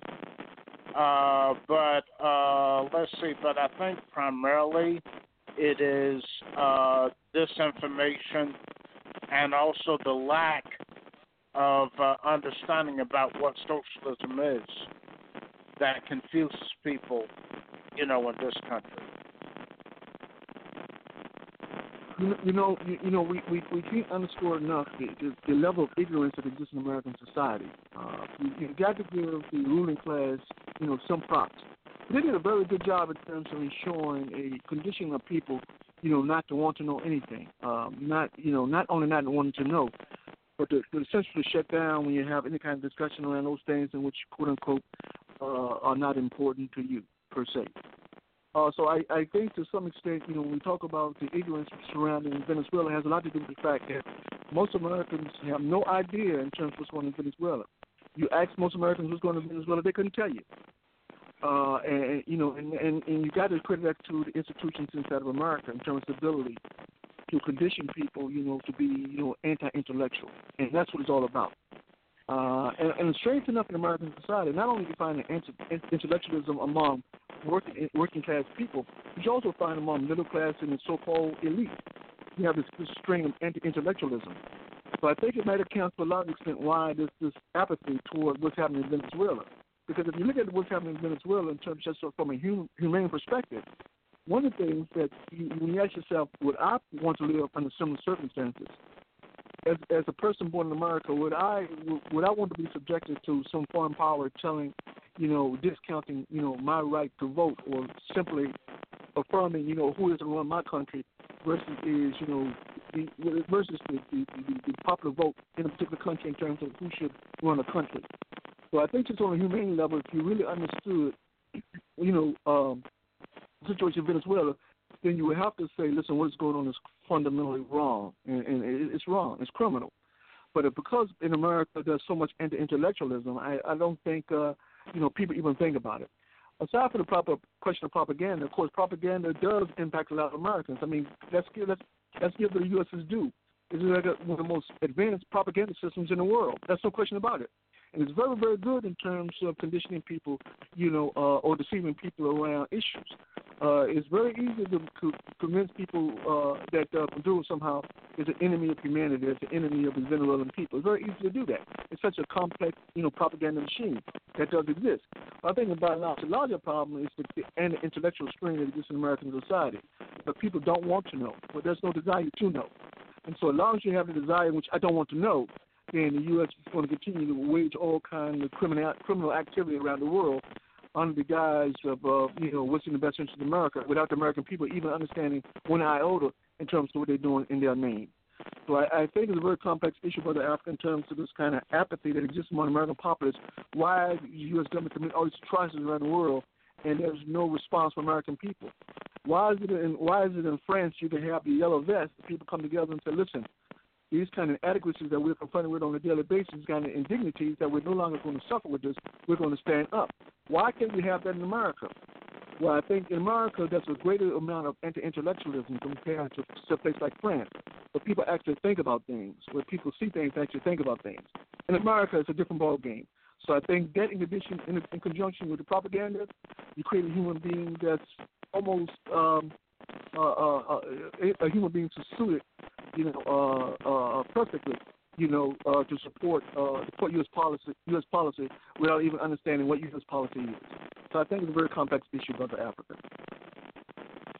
Brother Moses, what is about the people in America being put in a position to be on the wrong side of history, where the majority of the world is on the correct side of history? When it comes to the rec- rec- recognize the Venezuela legitimate government, government and president.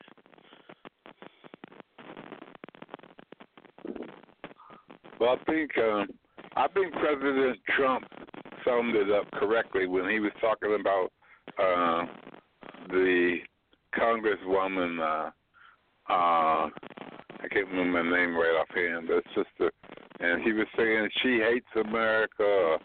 Basically, she thinks it's fundamentally flawed. More or less, was his word that it's it's it's it's, it's, it's the institution is is corrupted. It's it's it's it's wrong, and it's always been wrong, uh, and uh, and and um, and that's that's really the issue. I mean, how do people see the government of the United States of America and its function since its inception? You know, uh, some people see its inception as the counter-revolution of 1776, and etc., and that that uh, you know it's done nothing but enslave people, and it's and it's still uh, capitalist order that's imperialist and fundamentally on on bad soil uh, uh, in the sense of of you know you you can't get blood from a turnip, but you you expect uh, that basically the U.S. government won't change its colors, and it's always going to be the way it is. And that's he understands that viewpoint, or at least he he knows that viewpoint exists, etc. and he's trying to run against it and and make it uh, make it the demonized viewpoint, and uh, he's bringing it up in order to, to get the masses uh, uh, riled up and against that viewpoint, and uh, because he's he's a he's he's determined there won't be socialism in the U.S. of A. And so, you know, you just apply that whole mentality and look out around the world and apply it to the rest of the world, and you get situations like Venezuela where he's for regime change. I mean, uh, the U.S. government's propaganda machine is able to report what he what he says and and uh, perpetuate it in all the news media and uh, build it up as the gospel, and and so um, people buy into it. They just doing their everyday job and uh, working and paying the rent and and trying to trying to have a good weekend or whatever, and uh, people don't don't don't have any any understanding of, of who he is and what it's all about and where he fits in history. And this is this is a fundamental political consciousness uh, problem in the U.S. of A. And uh, you know that was the issue in the '60s to get people raising the political consciousness of the, of the mass of the people, and it's still the issue today. Thank you. You know, panelists, I would like to get your response to this narrative that America's America often talks about how it's the greatest democracy that ever existed, how it has open society, it's freely allowed information to be um, to be accessible. But yet the American people are the least informed, know the least about welfare, and the most black of people. How can these two contradictions exist in the same space and time? Brother Haki, Anthony, and Moses. Very, very simply, brother Africa, it, it's not a democracy. So when we talk about the fact that American, most American people are backwards and ignorant or, or ill-informed of what's going on in the world, it's not a democracy. Democracy is for the people, by the people, for the people. It is not that. If the preamble of the Constitution, the thing that states very, very clearly is that the States is not democracy, it's a republic. And those who understand what a republic is, what it means that those people who are landowners, those people who are wealthy, the ruling class, they run the country for their benefit. It has nothing to do in terms of any concern for the masses of citizenry, you know, here in America. So we have to understand that it's not a democracy. And so, as because it's not a democracy, the ruling class does what it does simply because it perceives in its best interest. What is in its best interest? Keeping the American people ignorant, keep them conditioned, keep them programmed, keep them to the point where not only they don't know what's going on in the world, they don't want to know what's going on in the world. But that's all part of social engineering. That's all part of what the ruling class does. And so they understand it's not a repu- it's not a republic. And one of the things that politicians talk about, they talk about an elective democracy. It's above they play this, this, this, this, word this word this word on this play on words. An elected democracy. What the what the hell is the democracy? Somehow, if you vote for the congressman and senator, that you got democracy. That's not democracy. But it's one of the things they do because they understand that it's a republic. And until the American people understand it's a republic, there's no way conceivable for people, you know, uh, to, to to get together, organize around trying to create a real democracy. But until then, the Republic is going to do what the Republic does. The Republic does. That is maintain control at all costs. Brother Anthony. Yeah, um, I uh, as Kwame Ture pointed out, uh, during uh, during the late fifties and early sixties, it was the African youth that put the myth of American democracy to rest. Because uh, the U.S. likes to brag that it that that it didn't have colonies, that that it has all these freedoms and whatnot. Yet, yet, yet, the oppression of the African masses was there for everybody to see, even uh, even from the U.S. media. There were demonstrations against uh, the racism and Jim Crow uh, from which South uh, the South Africa regime got the practice of apartheid from. And every settler colony that exists in the world today studied what was going on inside the U.S. And uh, so the U.S. is the ultimate settler colony. I mean, it, it, it stole land from the indigenous people here and brought Africans to labor. And the problem has been is that our historical memory is very short. And uh, so we, you know, uh, so uh, so we're easily manipulated, and uh, we have to fight against that. And I would add that another uh, factor in terms of uh, the U.S. Uh, wanting to control Venezuela is that it wants to control the mineral resources and the labor of Venezuela for its own interests. And it's the same reason why it wants to destroy the Cuban revolutionary process. Okay, panelists, we're going to take a quick station break, and when we come back, we'll each one of y'all give our listen audience your final thoughts for the night. You'll listen to Africa on the Move.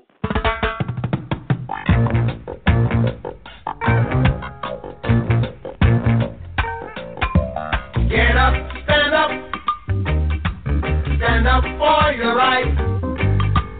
Get up, stand up, stand up for your right.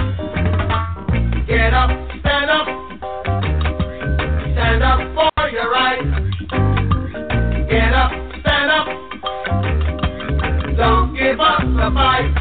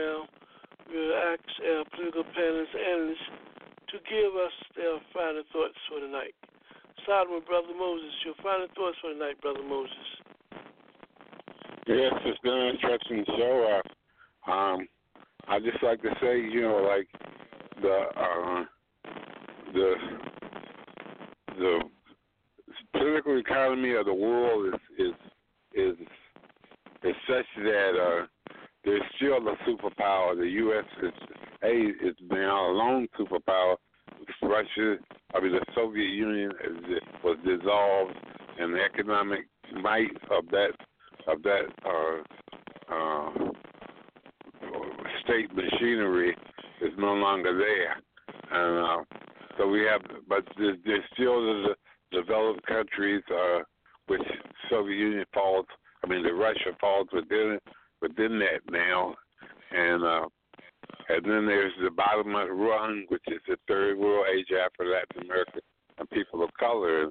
And in terms of the money is is being sucked up and and uh, oppression is is coming down, and uh, you know we have to we have to see the world uh, as soon as possible and understand as soon as possible what's going on in the world if we're going to fight and uh, and overcome our oppressor.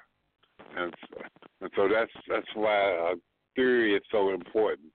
Anyway, I I I've enjoyed the show. Thank you. Have a good day.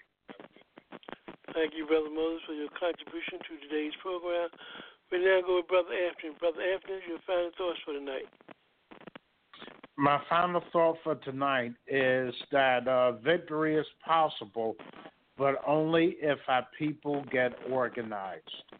Organization is very critical, and that presupposes unity, and unity based upon a common uh, objective of achieving Pan Africanism. And to learn more about that, please visit our website at www.a-aprp-gc.org. There you can learn more about our objective and the history of the All African People's Revolutionary Party, GC. Thanks. Thank you, Brother Anthony, for your contribution to today's program. Next, we'll go with Brother Haki. Brother Haki, your final thoughts for the night. Yeah, a couple of things. Uh, African Awareness Association, we're doing a solidarity tour to Cuba. We'll be going on the trip October 31st to November 6th. More information, give us a call 804 549 7492 or area code 202 714 9435 or email us at African Awareness Association, all one word, number two at gmail.com. We encourage people to go to Cuba and see for themselves firsthand how Cuba is such a marvelous place to, to live and to be. Uh, my my statement for tonight, Brother Africa, is that you know one of the things that we, we talk about just how precarious the system is, particularly the economy. Uh, recently, I read an article where the IMF is even advising people not to invest in this economy. The economy is doing so poorly that the the the, the, the belief is that investing in this U.S. U.S. economy is like throwing away money. For instance, they talk about the fact that um, uh, the the banks are heavily indebted. There's a situation where the bond market, where the bond prices are inverted. Historically, when you when you when you think about bonds to invest invest in U.S. government, uh, long-term bonds tend to give you a higher interest rate. But what's happening now? That's not happening. Short-term interest rates give you better interest rates than long-term bond rates, and so therefore, it fundamentally means the government's in trouble in terms of borrowing money or financing its debt. So clearly, there's a lot of problems in, in the United States, and and one thing I keep on trying to get people, I hope people begin to understand, is that this is all happening behind the scene, and as this economy collapses, someone must be the scapegoat. I think in the context of American society, we understand who the scapegoat is going to be. Right now, it's the immigrants uh, or and, or Muslims. So you can you can you can bet your bottom dollar that in the in the, in the, in the final analysis, the scapegoat is going to be the African masses here in North America. So we have to understand the reality and get by the business of the institutions. And as always, I encourage people to unravel the matrix because this is very serious out here. And having said that, Brother Africa, you have a good day. And to your last point, Brother Haki, I uh, think there's a book that will complement your last point by Samuel Yette called The Choice. It'd be wise for people to read that book. And on that note, we'd like to thank everyone for their participation. We'd like to thank the listening audience for allowing us to come to their homes where we can speak truth to power. And we will continue part two next week on our victories and our struggle. So we leave you with the words of wisdom from Brother Kwame Ture, and we'll see you next week.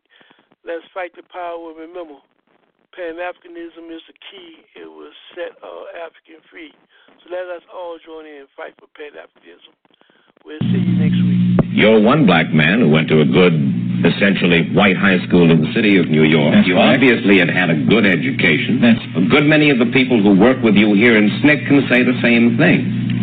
And we're saying that. And you're a black man who came from a New York ghetto. And we're saying that there's a system that allows for one or two black people to get out. And that that's the rationale for keeping other black people down. And it has nothing to do with the unwillingness or inability of the Negro to help himself and to work hard? That's the rationale, that the reason why black people aren't this is because they're lazy, unambitious, stupid, have rhythm, and they eat watermelon.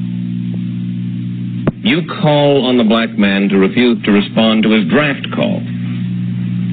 That is correct. And we will continue to do so while there's breath in our bodies. Do you really believe that the military policies of the United States are designed to exterminate the black man, as you've said? I most certainly do. I look at the recent statement by racist McNamara, who says that 30% of the people that are going to be drafted now under his new system are going to be black people. And that's nothing more than black urban removal. The white liberal who supported civil rights for so long with time and effort and money, what is your feeling about him? Well, I think that there's no reason why they should stop supporting the movement now.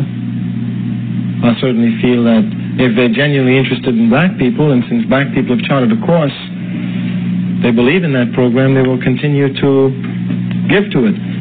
They need more white people to civilize whites. They need them to civilize the savages in Cicero who throw rocks and bricks at a peaceful and lovable black man like Dr. Martin Luther King, who would not even hurt a fly. But that's very important because our uncles and our fathers and our older brothers died in World War I fighting Nazism to protect the Poles, and those same Poles turn around and throw rocks and bricks at us after we died to save their lives and people talk about we are savages. Mr. Carmichael, if you had the chance to stand up in front of the white community and say anything you desired, say to them, understand me, white man, what would you say?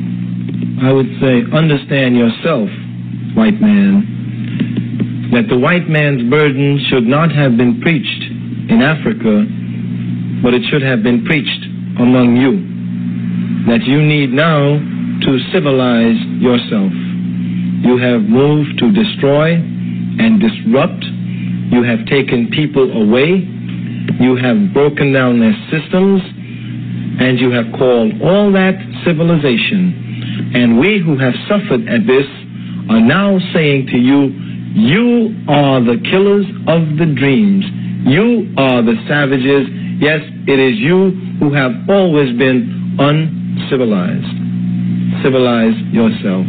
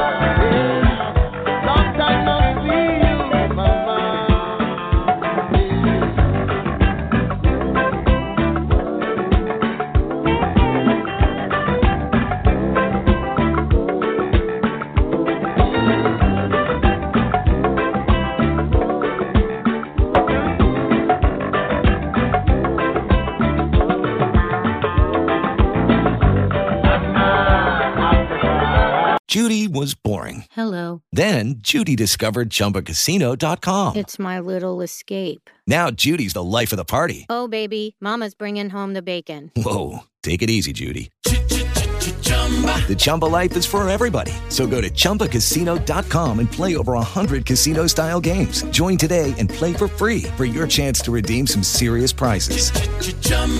ChumbaCasino.com. No purchase necessary. Void where prohibited by law. 18 plus terms and conditions apply. See website for details.